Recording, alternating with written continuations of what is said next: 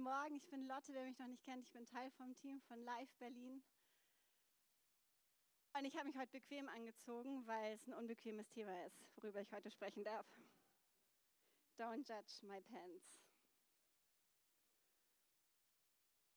Wir sind gerade als Kirche in der neuen Serie und zwar Gemeinschaft leben und wir haben schon darüber gesprochen, dass wir alle in Gemeinschaft gerufen sind und dass Kirche, das war das zweite Thema, geistliche Familie sein kann. Und heute geht es in Teil 3.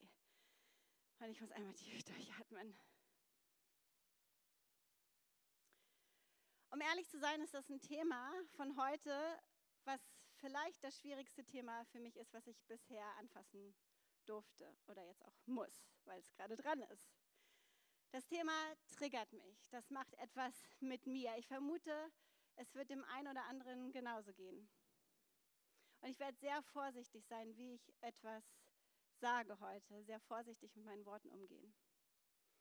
Und um ehrlich zu sein, habe ich mir diese Beziehungsserie oder diese Gemeinschaftsserie einfacher vorgestellt. Weil ich erstmal davon ausgegangen bin, dass wir gerade nach den letzten Jahren uns eigentlich doch darauf freuen, in Gemeinschaft wiederzukommen. In aufrichtige, verbindliche, Gesundheit stiftende, fördernde und Gemeinschaft zu kommen uns danach sehen. Eigentlich schon, oder? Also ich auf jeden Fall. Ich freue mich über Gemeinschaft. Aber ich habe auch das Gefühl, dass wir ja auf diesem Weg sind, diese Gemeinschaft mehr und mehr zu werden als Kirche, aber dass das manchmal ein ganz schön buckeliger Weg dahin ist. Und dass es uns alle dafür braucht.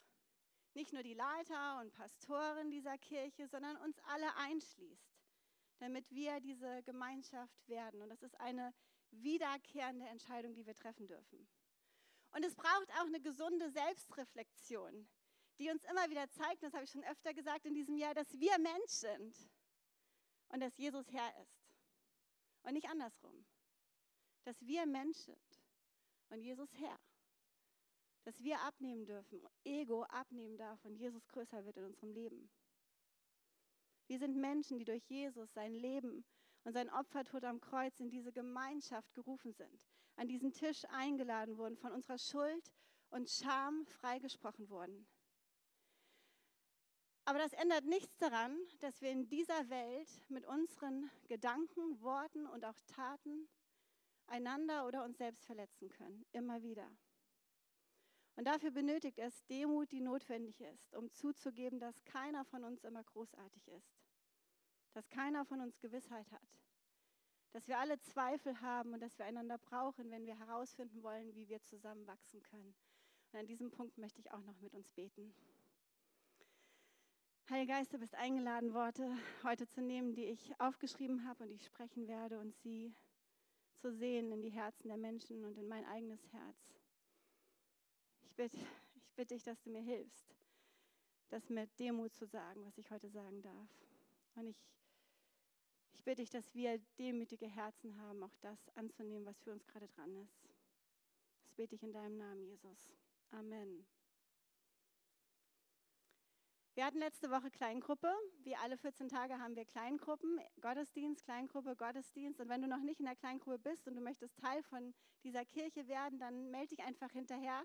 Wir haben immer Kleingruppen alle 14 Tage in Wohnungen. Und unsere Gruppe war richtig groß und auch richtig gut. Wir haben echt richtig gute Gespräche gehabt. Aber es hat auch gezeigt, dass dieses Gemeinschaftsthema in Kirche heute wirklich nicht so einfach ist, wie ich dachte.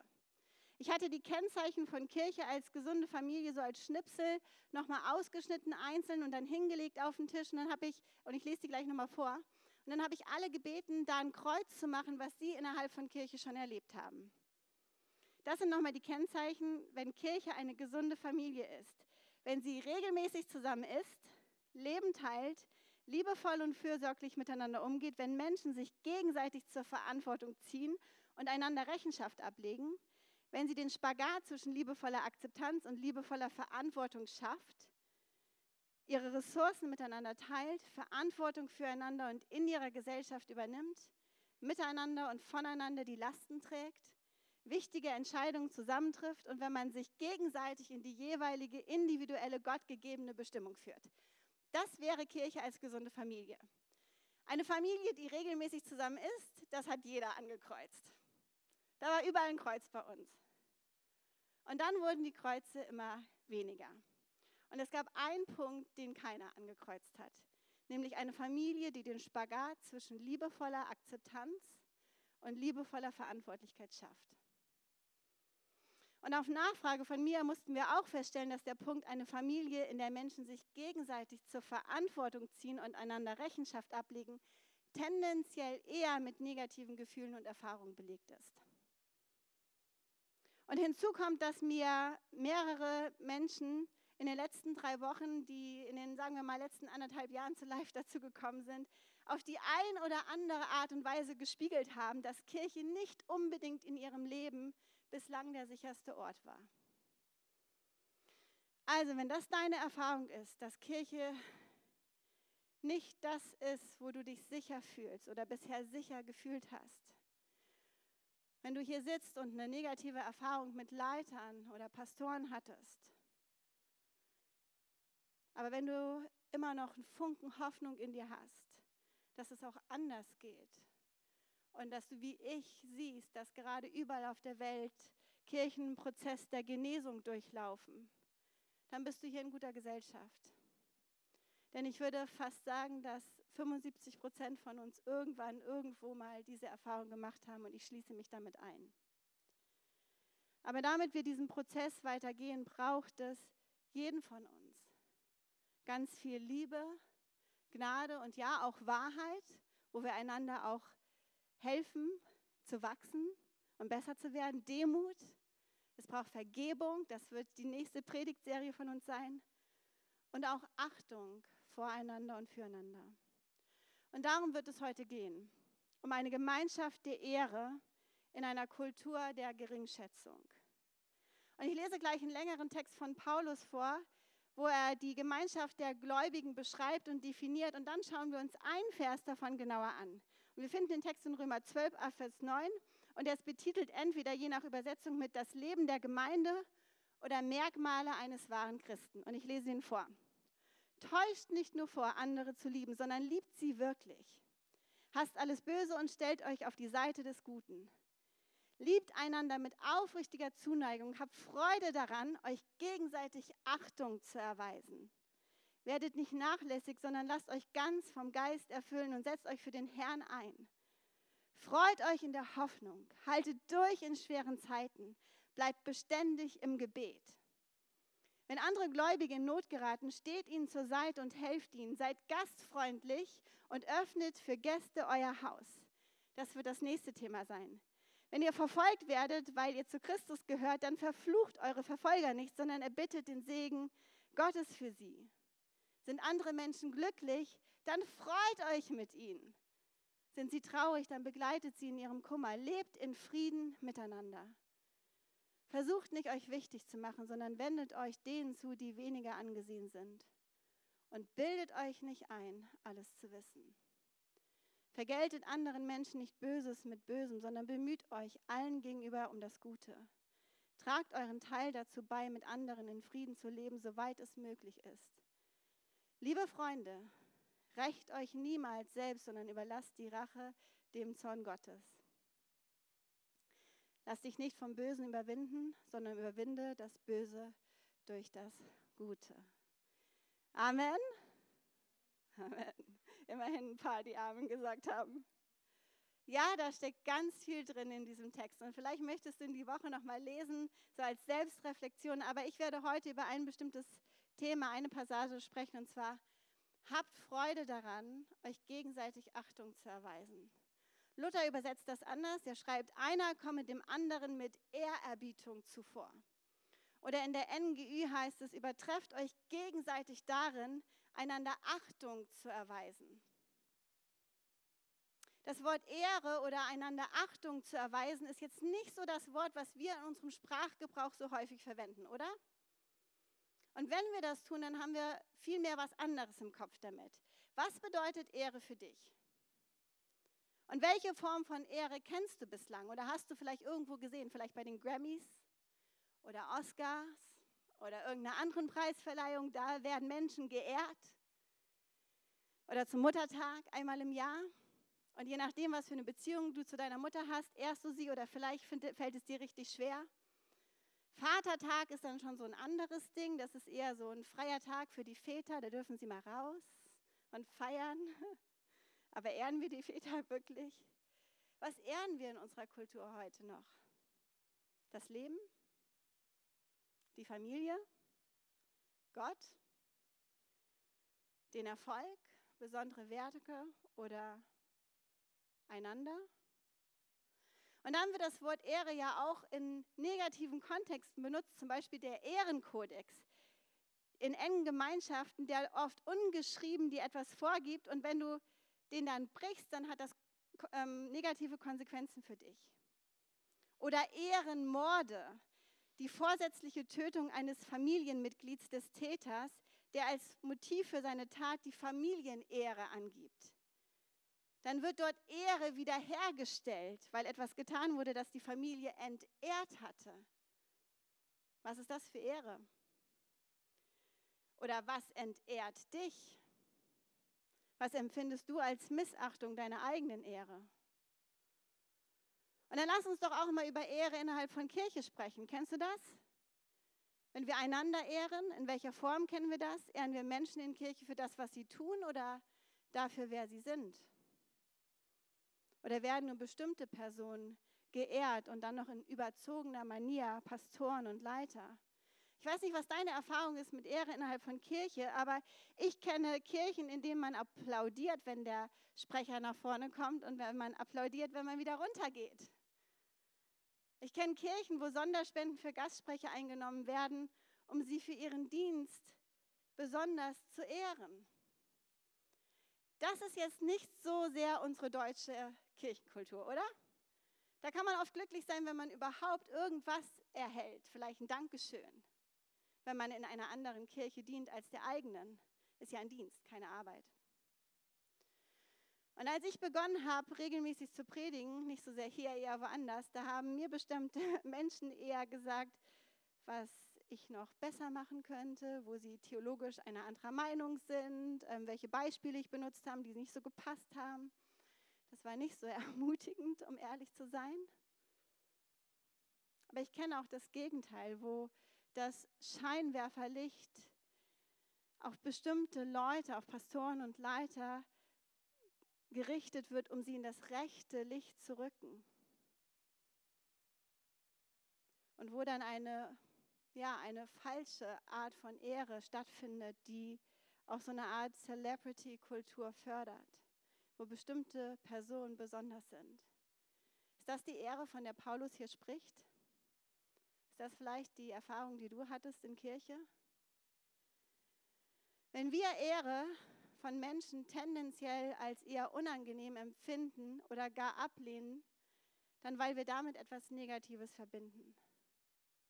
Unsere Kultur, in der wir leben, ist nicht so sehr eine Kultur der Ehre, sondern eher der Missachtung, der Geringschätzung oder sogar der Selbstverachtung. Eine Gesellschaft, in welcher ein Großteil von uns versucht, sich regelmäßig über diverse soziale Plattformen selbst ins bessere Licht zu rücken, weil wir uns danach sehen, Achtung und Ehre zu bekommen, weil wir Aufmerksamkeit suchen, weil wir die uns von anderen wünschen, denn wir leben nicht so sehr in der Kultur der Ehre, sonst wäre sie schon da ohne dass wir sie überall suchen müssten. Ja, das mit der Ehre ist so ein Ding. Und die, allen, die all die komischen, sonderbaren, schlechten, ungesunden Erfahrungen mit Ehre oder auch Unehre haben mich eher dazu veranlasst, diesem Thema wenig Raum in meiner Nachfolge von Jesus zu geben.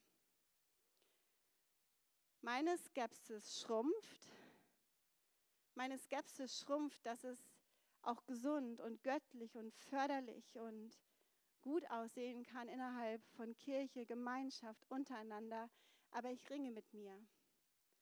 Und ich brauche den Heiligen Geist, um mir hier und da wieder was zu zeigen, wo ich Menschen nicht ehre und achte für das, was sie sind und nicht für das, was sie geben.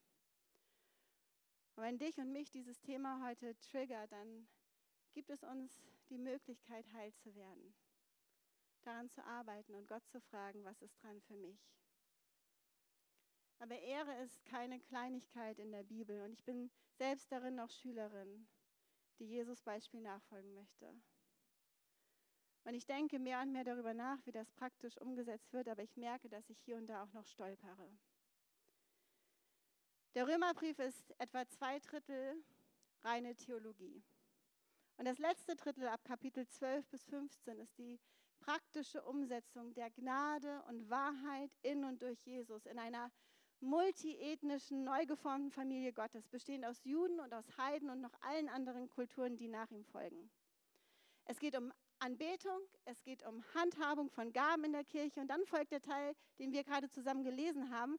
Und je nachdem, wie man liest, findet man dort 15 bis 18 Regeln für das zwischenmenschliche Verhalten innerhalb dieser Gruppe. Aber eigentlich geht es zentral darum, wie eine Gemeinschaft aussieht, in der die Liebe Gottes sichtbar wird. Und um ein paar weitere Themen wird es in den nächsten Wochen noch gehen, aber heute geht es um, habt Freude daran, euch gegenseitig Achtung oder Ehre zu erweisen. Und das griechische Wort, was wir hier finden für Ehre, ist Time und kann auch mit dem Wort Wert oder Preis übersetzt werden und wurde ursprünglich auch in dem Kontext benutzt, jemandem ein Geschenk oder ein Honorar zu machen. Und da finden wir dann auch das englische Wort Honor, wo wir heute Honorar benutzen. Wir geben einer Person etwas für etwas, was wir empfangen haben. Das heißt, jemand investiert sich mit seiner Gabe und seiner Zeit in uns und dann geben wir eine Vergütung, ein Honorar zurück.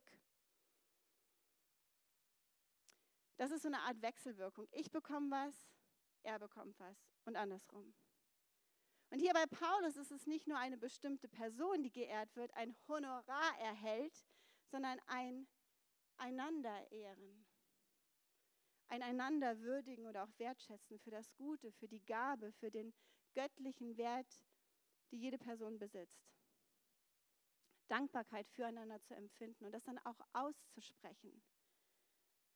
Nicht nur dem besonderen Gastredner, die Person, die hier spricht, die Person, die Lobpreis leitet, sondern einander, untereinander, füreinander weil wir alle besonders wertvoll und wichtig sind. C.S. Lewis schreibt in seinem Buch Das Gewicht der Herrlichkeit, es gibt keine gewöhnlichen Menschen. Du hast noch nie mit einem einfachen Sterblichen gesprochen. Stell dir mal vor, wir würden so miteinander umgehen. Wir würden das zueinander sprechen. Vielleicht machst du das mal. Sag mal der Person, die neben dir sitzt, du bist kein gewöhnlicher Mensch. Das mache ich sonst nie, also sorry. Das ist erstmal.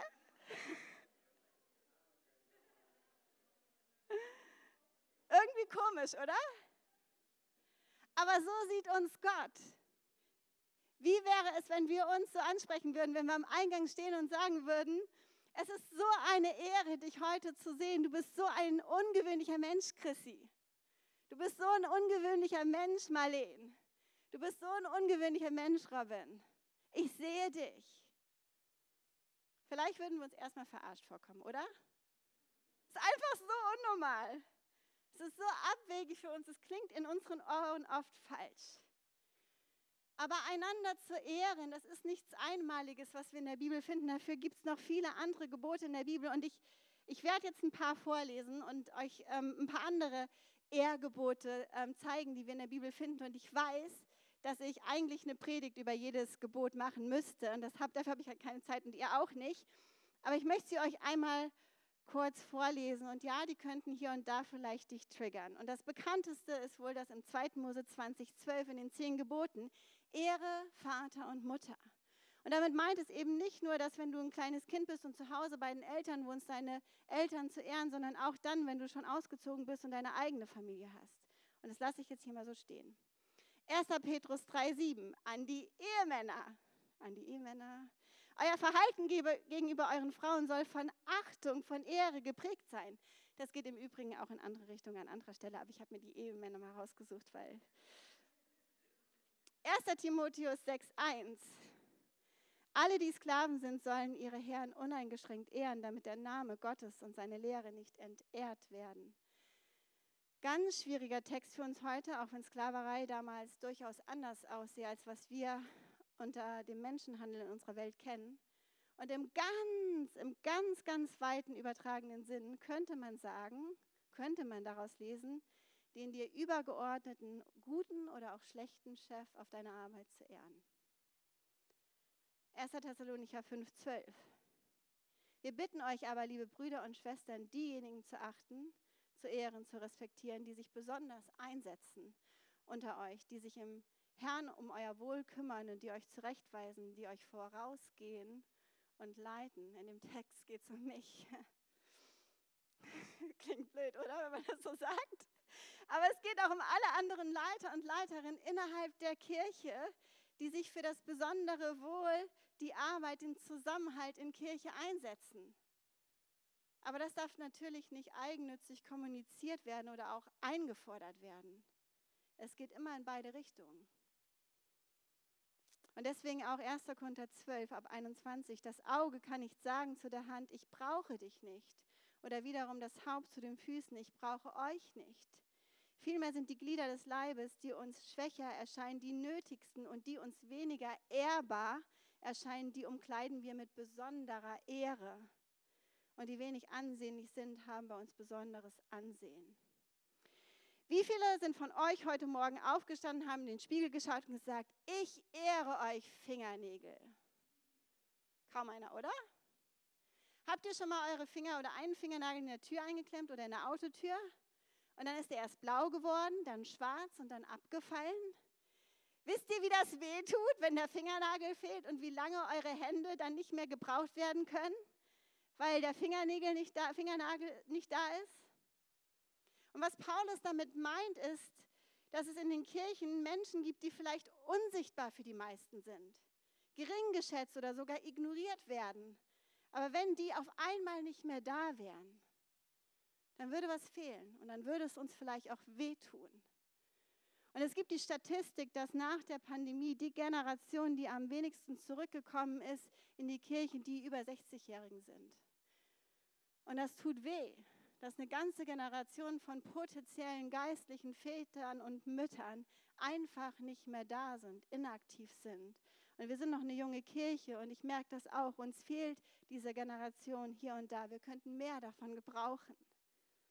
Und dann sollen wir auch Gott ehren und konkret mit unseren Körpern im 1. Korinther 6. Oder wisst ihr nicht, dass euer Leib ein Tempel des Heiligen Geistes in euch ist? Der in euch lebt und euch von Gott geschenkt wurde. Ihr gehört nicht euch selbst, denn Gott hat einen hohen Preis für euch bezahlt. Deshalb ehrt Gott mit eurem Leib. Wir ehren Gott und Gott ehrt uns auch zurück. Und so schreibt David im Psalm 8. Wenn ich sehe die Himmel, deine Finger Werk, den Mond und die Sterne, die du bereitet hast. Was ist der Mensch, dass du seiner gedenkst und das Menschenkind, dass du dich seiner annimmst? Du hast ihn wenig niedriger gemacht als Gott. Mit Ehre und Herrlichkeit hast du ihn gekrönt. Wir sind geschaffen, um über diese Erde zu regieren. Was für eine Ehre. Und wie furchtbar gehen wir Menschen leider oft mit dieser Verantwortung um. Und das letzte dazu, Johannes 12, 26. Wer mein Jünger sein will, muss sich aufmachen und mir nachfolgen, denn mein Diener wird da sein, wo ich bin. Wer mir nachfolgt, den wird der Vater ehren. Das ist eine Verheißung Gottes hier, dass alle, die ihm nachfolgen, die mit Jesus unterwegs sind, von ihm geehrt werden. Das heißt nicht wie, sondern dass er es tun wird. Also, Ehre ist keine Kleinigkeit in der Kultur von Gemeinschaft, die Gott unter uns und durch seinen Heiligen Geist schaffen möchte. Es ist eine Gemeinschaft der Ehre. Es ist dann, wo Wertschätzung, Respekt, Dankbarkeit, Anerkennung, Demut und Großzügigkeit ungehindert zwischen allen Menschen fließen. Unsere Kultur ist nicht so. Wir sind sehr viel wahrscheinlicher der Empfänger oder auch der Geber von Sarkasmus, Zynismus, schlechten Witzen, Kritik, Misstrauen, Empörung, Arroganz und Dankbarkeit. Weil wir in einer Gesellschaft leben, wo Menschen einander gering schätzen oder sogar verachten. Eine Kultur der Geringschätzung ist es dann, wenn wir bewusst oder unbewusst der Überzeugung sind, dass eine oder mehrere Personen oder sogar auch Institutionen nichts oder wenig wert sind. Und das passiert grob gesagt, wenn wir zwei Dinge tun. Zum einen, wenn wir von einer Sache auf die ganze Person schließen. Wenn wir Menschen gering schätzen, dann labeln wir sie, wir richten sie, wir kategorisieren sie. Die sind dann alle so, der macht das immer, die ist einfach so, der oder die ist ein, eine, Punkt, Punkt, Punkt und du kannst das ausfüllen, was dir gerade einfällt. Und wir sehen nicht mehr oder wir ignorieren die Komplexität eines Menschen. Wir reduzieren den Wert einer Person in unserem Kopf und dann auch im Verhalten. Und die letzten drei Jahre haben das Ganze noch verschärft. Ich zitiere aus einem Buch, was ich gelesen habe erst vor einer Weile. Die Pandemie ab 2020 wurde zur Zeit der Spaltung, der Unterbringung der Menschen in verschiedene Lager und der Einteilung in binäre Schubladen, Rassisten und Rassismusgegner, Liberale und Konservative, weiße Machthaber und Verfechter der sozialen Gerechtigkeit, Protestierende und Gegendemonstranten, Frauenhasser und Feministen, schwul, hetero, quer, cis, für jeden etwas zum Hassen. Die Dämonisierung von Fremden hinter der feigen Maske eines Smartphones. Niemand will sich mit dem Feind verbrüdern, wer auch immer der Feind für ihn ist.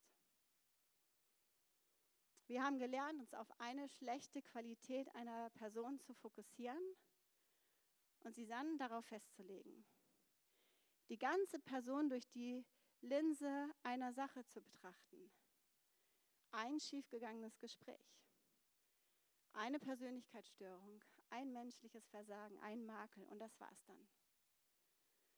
Und Soziologen begründen das gestörte Sozialverhalten von vielen Menschen, vielleicht nicht von euch, aber von vielen Menschen, mit dem Mythos des puren Bösen, schwarz oder weiß, richtig oder falsch, für oder gegen mich. Entweder befindest du dich auf der Seite des Bösen, dann bist du böse, schuldig und Täter, oder du bist auf der Seite des Guten, dann gehörst du zu den unschuldigen, gerechten Opfern. Wir lieben es, Menschen in Schubladen zu packen jeder von uns. Aber wenn die Menschen dann mal wieder wirklich nahe kommen, in unmittelbarer Nähe zu ihnen sind, erkennen wir, dass wir oder dass in fast allen von uns eine gute Mischung davon drin steckt. Ja, es gibt engelsgleiche menschliche Wesen und es gibt richtige Teufel in dieser Welt. Aber die meisten Beziehungen sind kompliziert, chaotisch, vielschichtig. Ich bin selbst seit über zwölf Jahren verheiratet und ich durfte in den letzten acht Jahren guten Dutzend Paare und Ehepaare begleiten. Es ist und bleibt komplex. Und wenn du denkst, dass du alles richtig machst, dann liegst du vielleicht total daneben. Das ist gerade ein Ausstellungsstück bei uns in der Turmstraße im Kulturverein Tiergarten. I'm not broken. Und offensichtlich ist das Stück Holz zerbrochen. Wenn du denkst, dass du alles richtig machst, dann liegst du wahrscheinlich völlig daneben. Und das Zweite, was wir tun, wir vergleichen uns mit dem Trugbild oder einem Teilbild einer Person und fühlen uns dadurch entweder überlegen oder unterlegen. Wenn wir verachten, gering schätzen, dann reduzieren wir den Wert von Menschen und erhöhen unseren eigenen. Auch das tun wir alle, ob das nun öfter oder weniger passiert. Ein ganz noch, noch aktuelles Beispiel. Vor drei Wochen waren Wahlen in Berlin und jeder hat gewählt, richtig? Oder auch nicht? Nein, mein Mann hat nicht gewählt, aber er hat keinen deutschen Pass. Ähm, immer noch nicht. Andere Geschichte. Ich war wählen. Und ich sage euch jetzt nicht, wen ich gewählt habe. Aber wie würdest du einem Menschen begegnen, der genau das Gegenteil von dem gewählt hast, was du gewählt hast? Wenn du jetzt zum Beispiel die Linke oder die Grünen gewählt hast, wie würdest du jemandem begegnen, der CDU, FDP oder AfD gewählt haben? Was würdest du in deinem Kopf dann denken? Würdest du denken so, oh, der war, das ist ein echt intelligenter Mensch, der hat das gut durchdacht, was er gewählt hat? Wäre das so deine Entscheidung? Was für wertschätzende Gedanken würden dann bei dir hochkommen oder auch nicht? Oder Skandale. Wir lieben doch einen guten Skandal, worüber wir dann sprechen können, den wir teilen können, über den wir uns austauschen, eine Meinung bilden, wodurch wir dann die oder die andere Person in unserem Herzen verurteilen. Und dann fühlen wir uns besser, moralisch besser. Die Medien leben von guten Skandalen heute. Und wir teilen das auch noch. Und wenn wir das sehen in unserem Feed, dass negative Nachrichten geteilt werden, dann leben wir in einer Kultur der Geringschätzung, nicht der Ehre und Achtung voreinander. Wie also steht eine Kultur der Ehre dem bisher Gesagten gegenüber? Wie sieht das aus? Und wo können wir heute anfangen, wenn wir so weit davon entfernt sind? In einer Gemeinschaft, in der Ehre zur Kultur gehört, fließt Segen. Danny Silken, Pastor in Amerika in der Bethel Church, schreibt in seinem Buch Kultur der Ehre, dass Leben und Segen dort fließt, wo Ehre ein Prinzip geworden ist. Und er schreibt, wenn wir genau erkennen, wer die Menschen sind, wenn wir einen Menschen ganzheitlich erkennen und sehen, können wir ihnen geben, was sie verdienen und das Geschenk annehmen, das sie in unserem Leben sind. Und ich versuche das Ganze gerade so in meinem Kopf zu übersetzen, was das für mich bedeutet. Und wie gesagt, ich bin da im Lernprozess. Ich befinde mich da selber noch und mit dem kulturellen Erbe, was wir in Deutschland haben oder auch mit unseren persönlichen Erfahrungen, ist das ganz und gar nicht einfach. Aber das, nächste Folie, das bedeutet das für mich. Und ich gehe mit euch da mal durch, wo ich gerade bin mit dem Thema Ehre. Für mich bedeutet das so voreingenommen, wie ich nur kann, immer wieder auf Menschen zuzugehen. Egal wie sie aussehen, was für Präferenzen sie mitbringen, was für Geschichten ich schon über sie gehört habe. David, jemand aus uns, aus unserem Team, hat vor zwei Wochen gesagt, ich würde gerne Menschen so sehen, wie Jesus sie sieht. Und ich würde ihnen gerne so begegnen. Aber dafür brauchen wir Jesus und den Heiligen Geist, der uns dabei hilft. Das bedeutet für mich, das Gute in Menschen zu erkennen und sehen zu wollen, sie ermutigen, zu fördern, zu feiern und immer auch wieder ihnen göttliches Leben reinzusprechen. Das bedeutet für mich, Menschen Vertrauen zu schenken, immer wieder auch einen Vertrauensbonus weiterzugeben. Und wisst ihr, das ist echt eine Herausforderung für mich, weil mein Vertrauen ist schon oft missbraucht worden. Ich habe Vertrauen verschenkt und es ist nicht so zurückgekommen, wie es mir gewünscht hat. Aber es bedeutet für mich nicht bei der nächsten Person beim ersten Anzeichen von Misstrauen zu sagen, ah, das wird auch nichts, sondern immer wieder Vertrauen zu verschenken und zu hoffen, dass Gott einen guten Weg darin hat. Bedeutet für mich gerade, mein Herz nicht ganz komplett zu, für Menschen zu verlieren, die vielleicht auch mein Vertrauen schon verloren haben. Es irgendwie noch offen zu lassen. Ja, dazu gehören gute Grenzen zu setzen und zu gucken, wie das gerade möglich ist, aber nicht komplett zu verschließen, dass ich daran glauben kann, dass noch Veränderung, Versöhnung, Vergebung irgendwie möglich ist.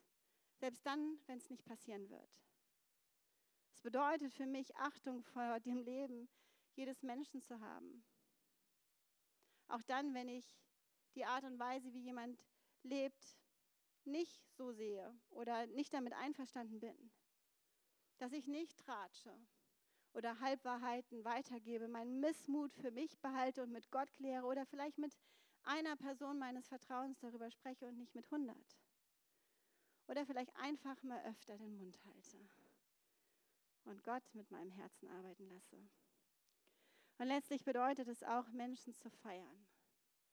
Sie in Wort und Tat zu wertschätzen, zu ehren, sie anzufeiern in den kleinen, in den mittelmäßigen und auch großen Vorwärtsschritten, Erfolge zu feiern.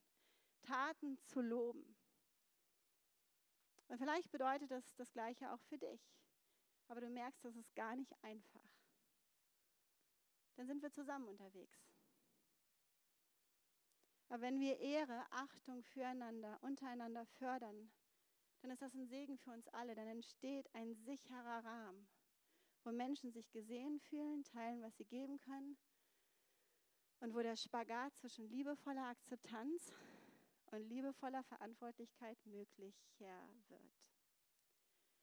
Denn durch Ehre erhalten wir Zugang zu dem Leben, dem Herzen und den Gaben eines Menschen.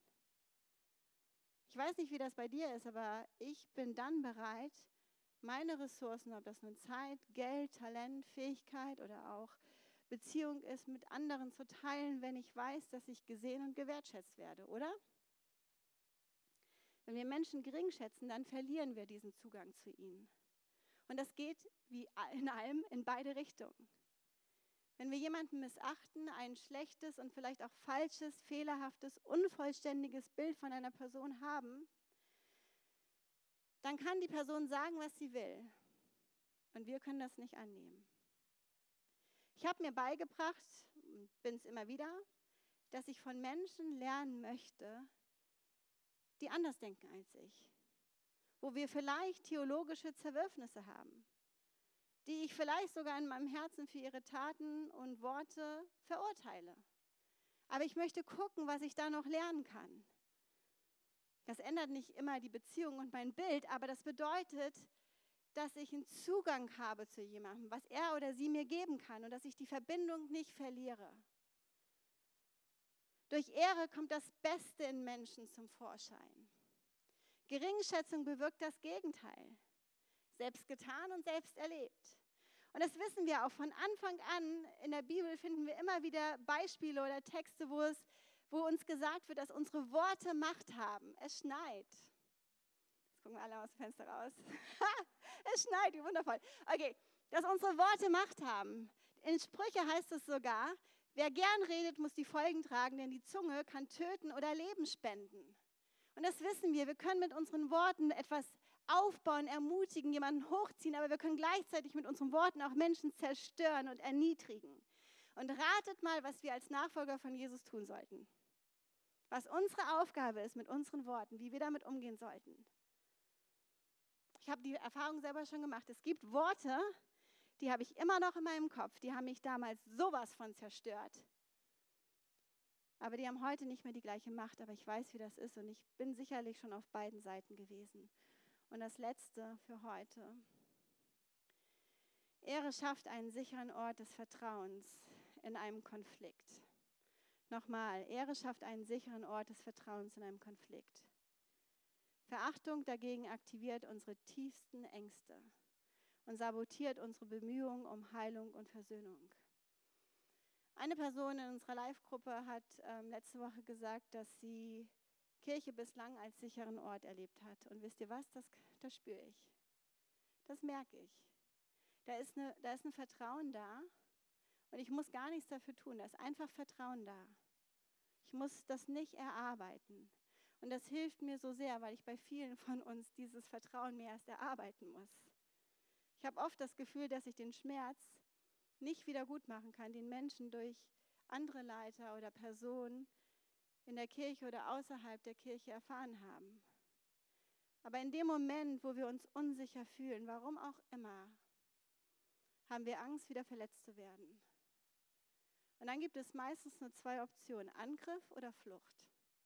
Wir reagieren emotional und irrational. Wir sind dann passiv oder aktiv aggressiv. Wir beschuldigen oder wir ziehen uns zurück, je nachdem, was deine Persönlichkeit ist. Wenn wir das Gefühl haben, dass die Person, die uns etwas Unangenehmes zu sagen hat, uns liebt oder respektiert oder uns nicht liebt und respektiert, dann schalten wir in den Selbsterhaltungsmodus und können nicht annehmen, was die Person zu sagen hat, selbst dann, wenn es das Richtige ist. Und wie gesagt, ich habe auf beiden Seiten schon gestanden, ich habe beides schon erlebt. Ich habe Worte empfangen und die waren so schmerzhaft, dass ich komplett zugemacht habe und dass die Person mir alles hätte sagen können, aber ich dann nicht mehr in der Lage war, irgendwas Gutes anzunehmen. Und genauso habe ich auch schon auf der anderen Seite gesessen und ich weiß und ich wusste in dem Moment, wo meine Worte rausgingen, dass eine Person verletzt war. Und das hatte oft, nicht immer, oft mit einer Erfahrung zu tun, nicht mit mir. Wisst ihr, wie viel mir diese Gemeinschaft hier bedeutet bei Life? Und nicht nur, weil ich sie selbst mitgegründet habe, sondern weil ich Teil davon bin. Ich bin Teil von dieser Gemeinschaft und ich kann all das Gute sehen, was schon entstanden ist, was am Entstehen ist. Aber ihr, nicht alle, die hier sitzen, aber einige von euch, ihr habt mich schon so herausgefordert, dass ich gerne aufgegeben hätte. Wirklich. Manche Menschen haben mich so herausgefordert, dass ich am liebsten das Handtuch geschmissen hätte. Aber ihr habt mich auch verändert.